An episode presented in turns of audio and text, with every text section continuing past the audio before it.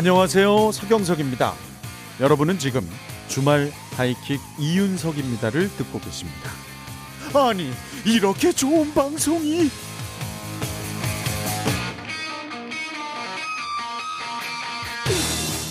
주말 하이킥 이윤석입니다.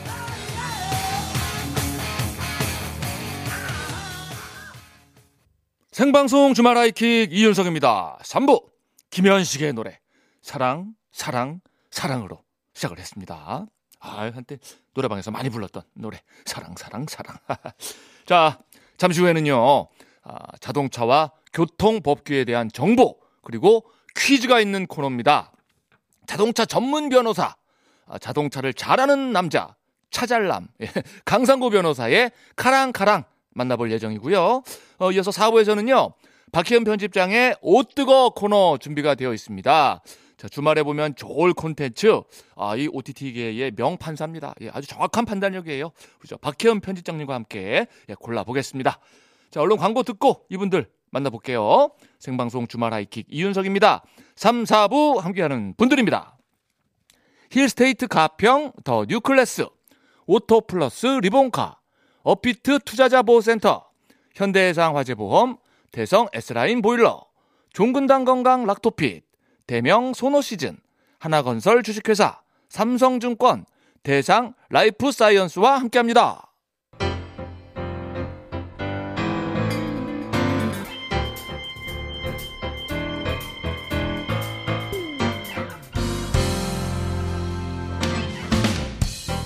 예고 없이 겪게 된 도로 위에 신랑이 까랑까랑하게 속 시원히 풀어봅시다. 차를 사랑하고 사랑도 가까워지는 시간. 강상구 변호사의 카랑 카랑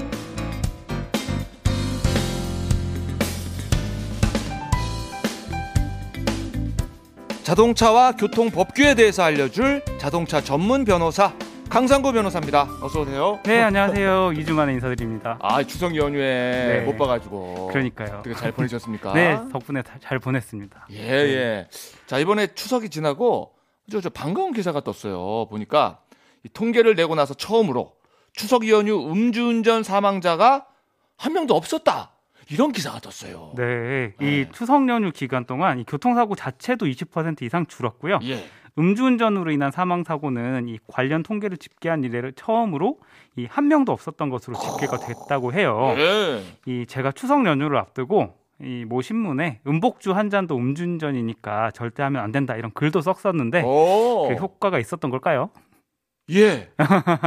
신문에 글도 쓰고 네. 또 저희 방송에서도 정말 강조하셨거든요. 그렇죠. 지난 설 앞두고 한번 제가 강조를 했었던 적이 그러니까요. 있죠. 네, 네. 제가 볼 때는 우리 저 강상구 변호사님의 어떤 파워, 어, 신문과 라디오의 힘, 예, 어느 정도 이익을 한 것이 아닌가. 네. 더 분발하겠습니다. 자평해 봅니다. 예. 자, 앞으로도 계속 좀 애를 좀 써주시고. 사실은 뭐 이게 어떻게 보면 당연한 건데, 그쵸? 그렇죠. 예. 네. 그간에 이제 안타까운 사고들이 있어가지고 주목을 하게 되는데, 자, 앞으로는 뭐 이제 사망 사고는 물론이고, 음주운전 자체가 없었다. 이런 통계를 들을 날까지 우리 저 강상구 변호사님이 애써 주시기를 바랍니다. 네, 더욱 분발하겠습니다. 감사합니다. 자, 자동차 전문 변호사와 함께하는 강상구의 카랑카랑. 자, 오늘 준비한 얘기하기 전에 저희가 청취자 질문을 받고 있잖아요. 오늘 좀 이렇게 질문들을 많이 좀 소화하고 싶어서 그러니까 일단 저 궁금한 점을 어디로 보내면 되는지부터 좀 소개해 주시죠. 네, 이 자동차와 교통 법규에 대해서 궁금한 게 있으시면 이 문자 번호 샵 8001번으로 보내 주세요. 짧은 문자 50원, 긴 문자 100원의 이용료 들고요. 스마트 라디오 미니는 무료입니다. 자, 그러면 아, 그동안 좀 밀렸던 우리 청취자분들의 질문을 좀 소화해 보도록 하겠습니다. 자, 청취자 3846님 그리고 1747님이 보내주신 질문인데요. 자, 먼저 3846님 방향 지시등도 켜지 않고 끼어들게 하는 운전자분들 너무 싫어요. 이러다가 사고 나면 어, 그 사람들이 책임을 지나요? 하고 또 1747님 운전 중에 좌우회전 깜빡이를 안 하는 분들이 정말 많습니다. 이런 사람들 처벌 안 되나요? 방송하실 때마다 강조 좀 해주세요 하셨어요. 네, 오늘 아마 광- 강조를 엄청 해드리겠습니다. 아 근데 진짜 운전하다 보면 이제 깜빡이라고 흔히 얘기하잖아요. 네, 네, 언제는 이제 방향 지시등이라고 하죠 원래는. 네, 네, 맞습니다. 그걸 안 켜고 차선을 변경하거나 회전하는 분들 사실 정말 많습니다. 네, 그래서 깜짝 놀랄 때도 많죠. 예. 네, 답변부터 한번 짧게 해보겠습니다. 자, 3846님. 자, 이런 사람 때문에 사고가 났다. 방향 지시 등을 켜지 않은 운전자에게 책임을 더 물을 수가 있습니까? 어, 제가 뭐 여러 번 말씀드렸지만 사고 시의 책임은 경우에 따라 달라질 수 있어서 일률적으로 딱 이렇다라고 말씀드리기가 좀 어려운 부분이기는 한데요. 그런데 진로 변경 시에 이 방향 지시 등을 점등하지 않았다면 이 같은 유형의 사고라고 하더라도 이 방향 지시 등을 점등하지 않은 차에게 한 10에서 20% 정도 더 과실이 인정될 수 있습니다. 어, 과실을 조금 더 인정할 수 있다. 네. 자, 그리고 저 처, 처벌, 네. 처벌도 가능한가 모르겠는데. 어, 이 도로교통법에서는 진로 변경 시에는 방향 시스템을 켜야 되고 이걸 위반하면 20만 원 이하의 벌금이나 구류 또는 과료에 처해질 수 있다고 규정을 하고 있어요. 어. 이 구류라는 건 30일 미만의 기간 동안 예, 감옥에 가두는 겁니다. 참고로. 어. 그러니까 형사처벌 대상이라는 거죠. 어허. 근데 보통은 3만 원의 범칙금만 부과가 되기는 해요. 예. 그리고 이 방향 시스템을 켜지 않고 진로 변경하는 차량은 이 안전신문고 앱 같은 걸 이용해서 신고도 가능합니다. 아, 그렇군요. 자, 일단 저 예. 1747님 말처럼 그 지시 등을 안 켠 분들이 이제 처벌을 받는다라는 게 맞고 이게 저 습관이 돼야 되거든요. 그렇죠? 그렇죠. 예. 자, 그래서 습관을 들이면 이렇게 신고 당할 일도 없을 거 아니에요. 맞습니다. 그러니까 이게 꼭 켜야 되는 이유 중에 하나가 물론 사고 방지 또 경찰의 단속을 피하는 것도 있겠지만 이제는 운전자분들이 신고를 하거든요. 그렇죠. 예. 네. 근데 그러니까 신- 신고를 떠나서 일단 예. 나의 안전 그리고 내 기본이죠. 위치와 내가 가고자 하는 방향을 예. 이렇게 보행자나 자전거 뭐 다른 차뿐만 아니- 아니라 예, 예. 이 도로에 있는 다른 사람들에게 하여튼 알려주는 거기 때문에 그렇죠. 꼭 해야 됩니다. 맞습니다. 네. 기본은 안전이 가장이고. 네. 자 이렇게 차선을 변경할 때 켜야 되는 거는 이제 알지만 또 헷갈릴 때가 좀 있어요. 다른 상황에서. 네. 어. 자 이미 저 좌회전 차선이나 우회전 차선에 진입을 했어요. 어. 그리고 나서 신호 대기를 하고 있어요. 이때도 방향 제시등을 켜야 됩니까? 어, 켜야 됩니다. 진입 해가지고 이제 좌회전 차선에 서 있을 때도 네, 켜야 돼요? 켜야 돼요. 반드시 그냥 예의상 켜는 게 아니고? 아니고요. 어 그래요? 네, 이게 방향 지시는 켜면 이게 똑딱똑딱 소리 나잖아요. 음. 그래서 이게 시끄럽다고 이 좌회전 차선이나 우회전 차선에 진입하고 나면 이걸 끄는 분들이 계시는데 그리고 이제 좌회전 차선에 서 있으니까 네. 좌회전하는지 다 알겠지 싶어서 안 켜는 분들도 있거든요. 네, 근데 보행자를 생각해 보면 보행자한테는 안 보일 수 있어요. 아. 네. 그렇죠? 어. 그리고 도로교통법에서는 어떻게 돼 있냐면 좌회전이나 우회전, 유턴 등을 할 때는 그 행위가 끝날 때까지 신호를 해야 된다라고 규정을 하고 있어요. 오. 그러니까 좌회전이나 우회전이 끝날 때까지 계속 방향 지시를 켜야 되고요. 어허. 이게 위반하게 되면 앞서 말씀드린 것처럼 그런 형사처벌도 가능하니까 꼭 지켜주셔야겠습니다. 자 차선을 바꿀 때 반드시 켜야 되고 네, 좌회전, 우회전, 회전을 할 때도 반드시 켜야 된다. 끝날 때까지 켜야 된다. 끝날 때까지 켜야 한다. 자 그리고 이것보다 더 헷갈리는 게 있습니다. 네. 야 이거 진짜 저도 너무 헷갈렸는데 네, 주유소에서 주로 나올 때예요. 네, 이제 도로에 진입하기 위해서 이제 나가잖아요. 그렇죠. 그런데 이제 뒤차 입장에서 볼 때는 제가 네. 뒤차를 생각할 때는 우회전 깜빡이를 켜야 아 저쪽으로 진입을 하는구나 사인을 줄 수가 있- 있을 것 같은데 네, 제가 진입하려고 하는 그 도로 쪽에서 오는 차들 있잖아요. 네, 네, 그 차들이 또 보이게 하려면 제가 왼쪽 깜빡이를 켜야 그 차들이 보일 것 같은 거예요. 내가 깜빡이를 켠 게. 네, 그래서 왼쪽을 켜야 되나 오른쪽을 켜야 되나 막 헷갈릴 때가 있습니다. 네. 이거 어, 어떤 걸 켜야 되나요? 제가 쉽게 알려드릴게요. 예. 방향 지시 등은요 차의 진행 방향, 즉 핸들이 돌아가는 방향으로만 켜야 됩니다. 아 핸들이 돌아가는 방향. 네. 아 그럼 오른쪽이네. 네, 그렇죠. 그러니까 간혹 뒷차는 어차피 내가 오른쪽으로 갈 걸 아니까 네. 직진해서 오는 차 보라고 까- 좌측 깜빡이 켜는 분들이 있어요. 그러니까 배려하는 마음에서 그럴 때가 있다고요. 네. 네. 근데요, 이게 직진해서 오는 차한테 신호, 신호를 주는 건 사실 아무런 의미가 없는 행동입니다. 의미가 없다고요? 네. 왜요? 도로교통법에서는요, 도로에 진입하려는 차는 직진 중인 차의 통행을 방해할 우려가 있으면 진입하면 안 된다라고 규정을 하고 있거든요. 음흠. 그러니까 직진 방향에서 오는 차가 보이는데 그 차의 진행에 방해가 될 것 같아서 내가 뭔가 신호를 줘야 되는 상황이면 나는 들어가면 안 되는 거예요. 아 신호를 주는 것보다는 그냥 들어가지 네. 마라. 네, 들어가면 안 되기 때문에 음. 그리고 또 직진 방향에서 오는 차는 내가 온- 들어온다고 해서 양보해줄 의무도 없어요. 어. 그러니까 직진 방향에서 오는 차에게 내가 나간다는 걸 알릴 필요가 없는 거죠. 어. 보내고 가야 되니까. 아, 내가 나가려고 사인을 줄 필요가 없다. 일단 네. 그냥 오는 차들은 보내라. 그렇죠. 아 그리고 그냥 지- 진입해라. 네, 방해가 안 될 때 그때 우측 깜빡이 켜고 가야 되는 거. 아 그렇군요. 네. 그리고 또 왜 그러냐면요. 도로에는 이 뒷차나 직진해서 오는 차만 있는 게 아니라 보행자도 있고 자전거나 오토바이도 있잖아요. 음. 특히 요즘은 스마트폰 보면서 걷는 사람 이걸 스마트폰과 좀비를 더해서 스몬비라고도 하더라고요. 아 스몬비. 네, 특히 이런 스몬비들한테는 이 오른쪽 방향 지시선을 켜서 깜빡깜빡하는 불빛이 비치면 좀 더 주의를 끌 수가 있겠죠. 음흠. 그래서 차가 있다, 그 다음에 차가 오른쪽으로 가려고 한다라는 걸 알려 줄 수 있기 때문에 이런 상황에서도 반드시 오른쪽 깜빡이를 켜야 됩니다. 알겠습니다. 네, 저는 나름대로 아, 이 진행하는 차들에게 에, 예의상 네, 좀 배려를 해서 소- 사인을 준다라고 생각을 했는데 왼쪽 깜빡이를 켜는 게 네. 그게 전혀 아니었다라는 사실을 오늘 사실 처음 배웠습니다. 그렇죠. 네, 감사합니다. 앞으로는 항상 우측 깜빡이. 네, 핸들 돌아가는 대로만 켜시면 됩니다. 오케이 그렇게 네. 배우겠습니다. 핸들 돌아갈 때 깜빡이도 켜라. 네, 오케이. 그렇죠. 예. 자, 그래서 8785님은 아유, 왼쪽 오른쪽 헷갈려 가지고 솔직히 진입하는 차도 보고 뒤에 차도 보라고 비상등 두 개 다 킵니다. 하는 분도 있거든요. 깜빡이 네. 두개 다 킨다. 요거 괜찮을까? 요것도 좋은 방법 아닙니까? 아 그렇게 하시면 안 돼요. 비상등은 서 있을 때 켜는 거고요. 아, 좋은 방법 아닙니까? 아, 전 좋은 방법이라고 생각했는데. 네. 이게 아, 법은 일종의 약속이거든요. 예, 예. 뭐 예를 들어 볼게요. 예. 윤디 이름이 이윤석이잖아요. 어, 예. 예. 예, 근데 이윤석. 윤디 이름이 이윤석이라고 이렇게 약속이 되어 있는 거잖아요, 사실. 그렇죠. 그렇죠. 근데 제가 윤디는 사람을 너무 좋아해요. 예. 근데 이윤석이라는 이름이 어릴 때 제가 막 저를 괴롭히던 친구 이름이랑 똑같은 거예요. 그래서 마음에 안 들어. 어, 그래요? 어, 그래- 그래가지고- 그럴 리가 없는데. 예, 예. 그래가지고 제가 윤디 보고 예. 서경석 씨 이렇게 부르면 어, 의사소통이 안 되겠죠? 기분이 이상한데요. 그렇죠. 의사소통이 안, 안 되죠. 부르는 줄도 모르잖아요. 그렇죠. 강구상 씨. 이상하죠. 그렇게 되잖아요. 이상하죠. 예. 네, 네, 네. 법도 마찬가지예요. 어, 이게 법을 만들 때는 창의력이 필요할 수도 있는데 예. 법을 창의적으로 지키게 되면 그걸 버- 그건 법을 지키는 게 아니라 법을 위반하는 거거든요. 아, 내 마음대로 해석해서 네. 뭔가 그 기지를 발휘할 필요가 없다. 법 지킬 네, 때는. 법을 지킬 땐 창의적으로 지키면 위반하는 겁니다. 법은 고지식하게 지켜라. 그렇죠. 네. 아. 그리고 그 이렇게 창의적으로 지키면요, 아까 말씀드린 대로 이 형사처벌이나 범칙금을 부과받을 수도 있고요. 음. 그렇기 때문에 오늘부터는 헷갈리지 마시고 무조건 핸들이 돌아가는 방향으로만 방향지시를 켠다. 이것만 기억하시면 되겠습니다. 어, 정말 부끄럽습니다. 제가 다 해- 해본 행동이거든요. 네, 이게. 네. 아, 왼쪽에서 오는 분들, 뒤쪽에서 오는 분들 다 배려할 수 있는 네. 방법이야라고 저는 좋게 생각을 했는데, 아, 오히려 이게 안 좋은 방법이었네요. 네, 그렇죠. 어, 네. 멈출 때만 쓰는 거다. 네, 그냥 비상 상황일 때나 비상 멈출 상황. 때. 네. 알겠습니다. 그렇죠. 알겠습니다. 아유. 자, 그리고 이 저 방향 지시 등 전구가 가끔 나갈 때가 있거든요. 네, 네, 네. 그, 그럴 때는 어떻게 해야 되나요?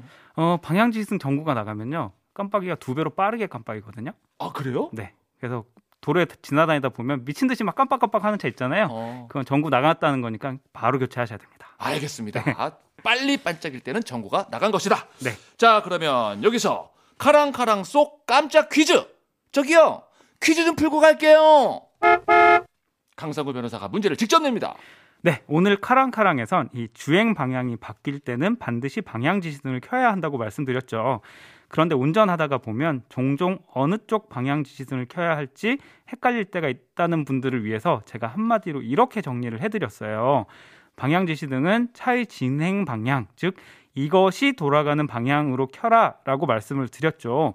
이 자동차나 기계 따위를 운전하거나 작동하는 손잡이를 뜻하는데요. 차는 이걸 돌려서 방향을 잡죠. 이것은 무엇일까요? 1번 허들, 2번 핸들, 3번 서태지와 아이들. 자, 정답 맞으신 분들 중에서 세 분 추첨해서 전 세트 선물로 보냅니다. 자, 정답 아시는 분 문자 번호 샵 8001번 샵 8001번으로 보내세요. 짧은 문자 50원, 긴 문자는 100원의 이용료가 듭니다. 노래 듣는 동안 문자 받을게요. 자, 더 칼스가 부릅니다. 새드송. 더 칼스의 새드송. 멋진 노래였어요. 자, 카랑카랑 속 깜짝 퀴즈. 저기요, 퀴즈 좀 풀고 갈게요. 자, 정답은요? 네, 2번 핸들입니다. 그렇습니다. 운전 때 에, 정확한 용어로 이제 steering wheel이라고 네, 하죠. 핸들은 사실 콩글리시고요. 워낙 정착이 돼가지고. 그러니까요. 예. 보통 영어로 핸들이라고 하면 문손잡이를 뜻해요. 아 그렇군요. 미국 사람들은 또 못 알아들을 수가 있는. 네, 네, 예. 그렇습니다. 자, 정답 맞히신 분들 중에서 세 분을 뽑았습니다. 0408님, 0135님, 8455님. 자, 당첨되신 이 세 분께 전 세트 보내드리겠습니다. 자, 오늘도 강상구 변호사와 함께 했습니다. 오늘 수고 많으셨습니다. 네, 감사합니다. 안녕하세요.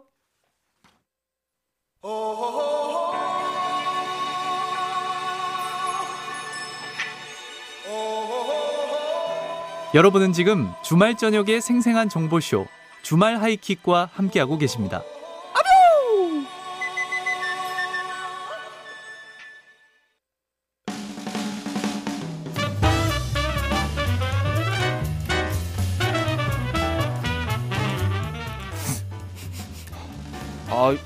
무슨 냄새지? 어디서 타는 냄새 안 나? 뭐 내 가슴이 타고 있잖아요. 뭐 이런 거 하려는 거 아니지. 이게 언제적 유행어야. 아이, 저기요. 유행하려는 거 아니거든요. 아, 날 뭘로 보고 진짜. 아, 진짜. 이거 국자 타는 냄새 같은데? 누가 뽑기 하는 거 아니야? 네, 요즘 전 세계 주방에 국자를 아주 위험에 빠뜨린 그 이유를 오늘 소개해 드릴게요. 박혜은 편집장의 옷옷 뜨거!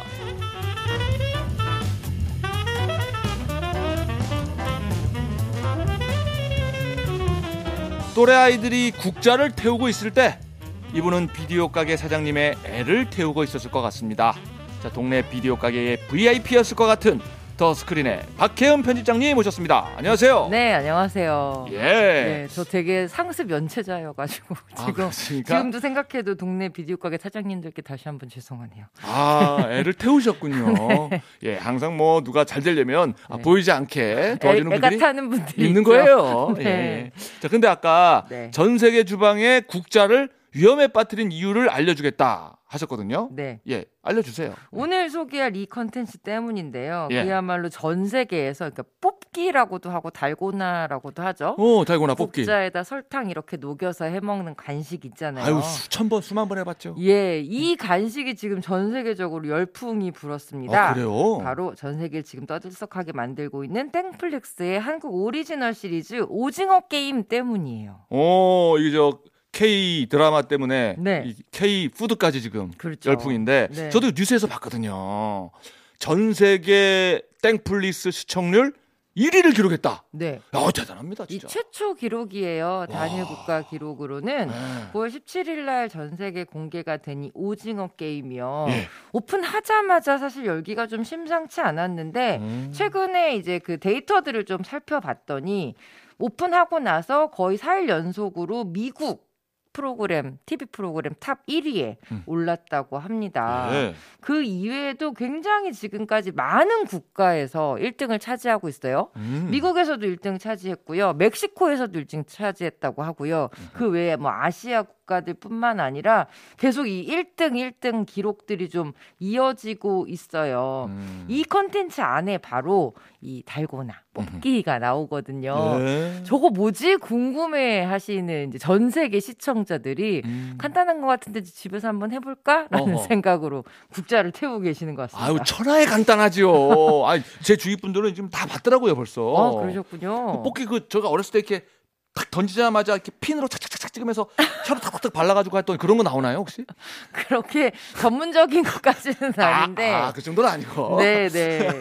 아, 근데 지금 이 아까도 얘기하셨지만 예. 이 우리가 되게 실제로 했던 우리들 한국식의 게임이라든지 음식 이런 것들이 정말 드라마를 통해서 굉장히 많이 전 세계에 소개가 되고 있는 것 같아요. 어, 그저저 제목도 오징어 게임이잖아요. 네. 우리가 어렸을 때 하던 그 게임인 거죠? 이게? 맞아요. 운동장에 이렇게 금 그어 예, 예, 뛰던 예. 예, 그 공수 정해서 이렇게 밖으로. 끄집어내는 쉬는 시간마다 했어요. 예, 이 바로 어린 시절 추억의 놀이에서 이제 황동혁 감독이 영감을 얻은 작품이라고 해요. 음흠. 이 오징어 게임의 그 이야기를 간단하게만 소개를 해드리면 소위 말해서 목숨을 걸고 하는 게임입니다. 이 오징어 게임은 어, 의문의 주최 측이 사람들을 오징어 게임 안으로 초대를 해요. 음. 그런데 그 사람들이 다 알고 보면 벼랑 끝에 몰린 사람들이거든요.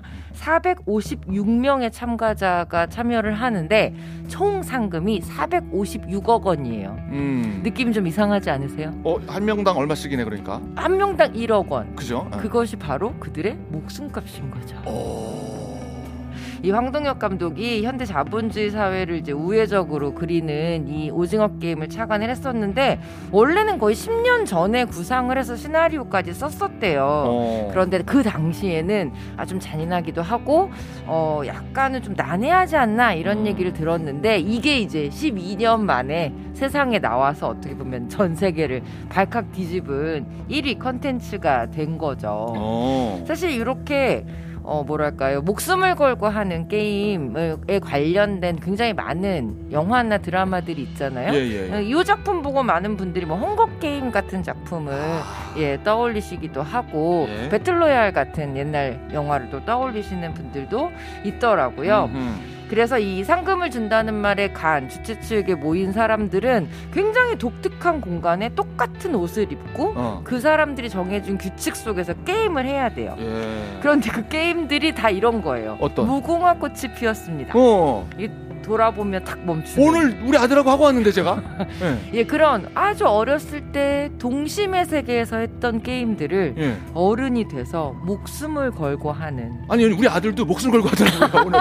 내가 분명히 움직였다고 했는데 네. 끝까지 안 움직였다고. 아 그렇군요. 네. 예그 아이들의 동심과 좀 다른 이 돈심을 위해서 뛰는. 돈심. 예, 사람들의 이야기예요. 네. 세트도 굉장히 좀 화려하고요. 네. 컴퓨터 그래픽 차- 사용 굉장히 최소화하면서 직접 그런 세트가 있는 것처럼 그런 공간 있는 것처럼 만든 것도 이 작품의 성공 비결 중에 하나로 꼽히더라고요. 아, 그러니까 저 무궁화 꽃이 피었습니다 해서 움직이면 뭐 거의 거예요. 목숨이 왔다 갔다 하고 예. 그런 거겠네요. 줄다리기 같은 거 하면 막 뒤에 막 강물이 있거나 절벽이 있거나 막 이런 그렇죠. 줄다리기 치면 그 사람들은 정말 벼랑으로 정말 떨어지고 네.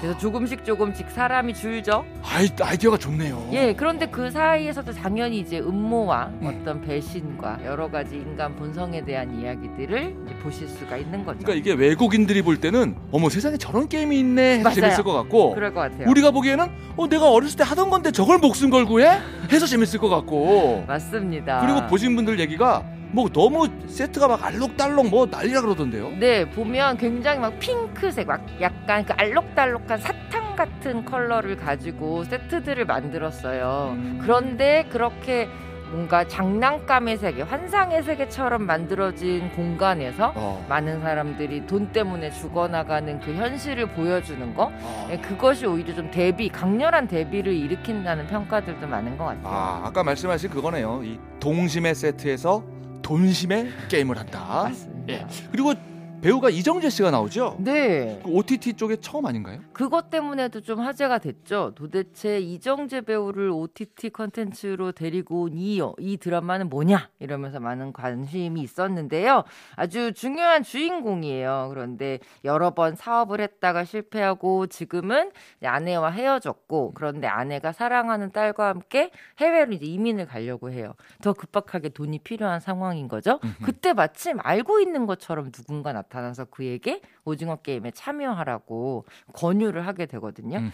그러니까 정말 이 캐릭터는 이정재 배우가 정말 벼랑 끝에 몰렸던 사람이 다시 한번 많은 사람들과 그 목숨을 걸고 게임을 하면서 보여주는 굉장히 극한의 감정들을 이- 이정재 배우가 연기를 하고요. 음. 그 외에도 굉장히 좀 새로운 얼굴도 많고 좋아하시는 분들도 많을 것 같아요. 음. 그 중에서 지금 요새 굉장히 좀 크게 인기 얻고 있는 그 캐릭터가 소매치기 캐릭터인데 새벽이라는 캐릭터거든요. 예. 신인 정호연 배우가 맡았는데 굉장히. 좀 인기가 굉장히 치솟고 있는 아. 그런 캐릭터이기도 하고요. 예. 그리고 또 박해수 씨가 이 영화 이 드라마 속에서 굉장히 브레인 머리가 좋은 증권사 직원으로 또 출연을 해서 이 안에서 머리 쓰는 캐릭터로 보여주죠. 예. 근데 뭐 이제 각종 게임들이 나오니까 뭐 청소년들하고 같이 봐도 되는 그런 드라마인가요? 아닙니다. 아닙니까? 청소년 관람 불가 등급이에요. 어 그래요. 예, 왜냐면 이제 목숨을 걸고 하는 게임들이 등장을 하다 보니 아. 폭력적인 장면의 수위도 좀 꽤 높은 편이고요. 음. 아무래도 아까 말씀하신 것처럼 무궁화 꽃이 피었습니다가 정말 총에 맞아서 음. 세상을 떠나는 사람들이 막 등장하는 이런 장면들도 오. 있고 이렇다 보니 가족들이 함께 보시기는 조금 어려울 것 같다는 생각이 아, 듭니다. 그렇군요. 네. 그리고 둘러싼 그 논란이라 그러나요? 조금 네. 시끄러운 부분도 있는 것 같더라고요. 워낙 전 세계적으로 인기가 높다 보니까 더 논란도 크게 불거지는 것 같긴 한데 예. 그 중에서 지금 최근에 가장 좀 문제가 되고 있는 부분은요. 이 드라마에 이제 주최 측에서 게임 안으로 불러드리려면은 어떤 명함에 있는 전화번호로 전화를 해야 되는 장면이 있어요. 음. 근데 거기에 나왔던 번호가 음. 실제로 사용자가 있는 번호였던 거예요.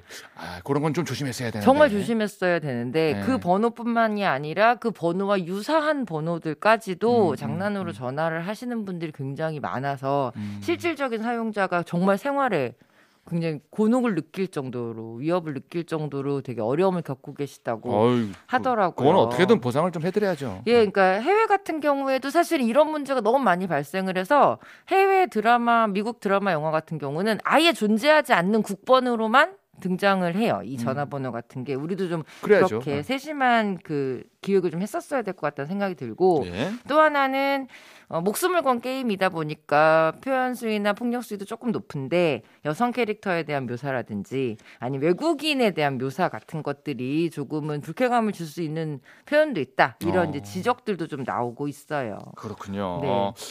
아, 어쨌거나 이 전 세계 시청률 1위를 기록한 드라마인 만큼 뭐 한동안 화제는 계속 될 것 같습니다. 네 맞습니다. 네, 저도 좀 봐야 될 것 같은데 그러면 자 앞으로 콘텐츠 만들 때도 조금 더 세심하게 배려를 좀 해 주시고요. 네. 자 오징어 게임 한 줄로 정리를 한다면 땡플릭스의 오징어 게임 벼랑 끝에 몰린 456명의 사람들이 456억 원을 두고 펼치는 죽음의 게임입니다. 왜 사람 수와 상금 수가 같을까요? 예, 인생을 한 방에 바꿔준다는 게임 이 타산지석의 구경이 될 수 있을 것 같아요. 그래요. 자, 뭐 핫한 콘텐츠지만 시청 지도가 필요한 등급이에요. 어, 아이들이 궁금해하면은 그냥 같이 그 추억의 게임을 같이 그냥 해보는 것 정도가 어떨까 맞아요. 싶고 네. 요런 노래 들으면서 하면 좋을 것 같습니다. 자전거 탄 풍경에 보물.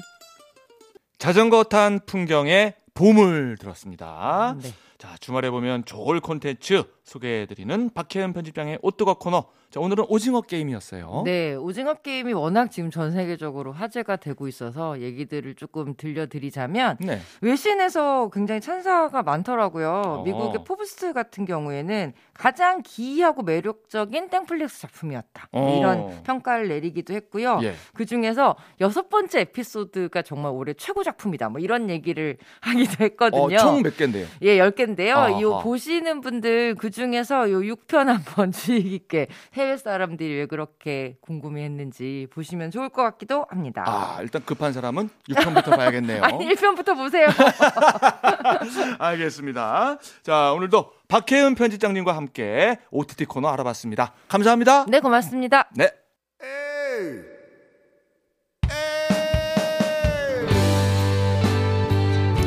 생방송 주말 하이킥 이윤석입니다. 마칠 시간이에요. 자, 들국화의 걱정 말아요 그대 띄워드리면서 저는 내일 다시 옵니다. 내일도 주말 하이킥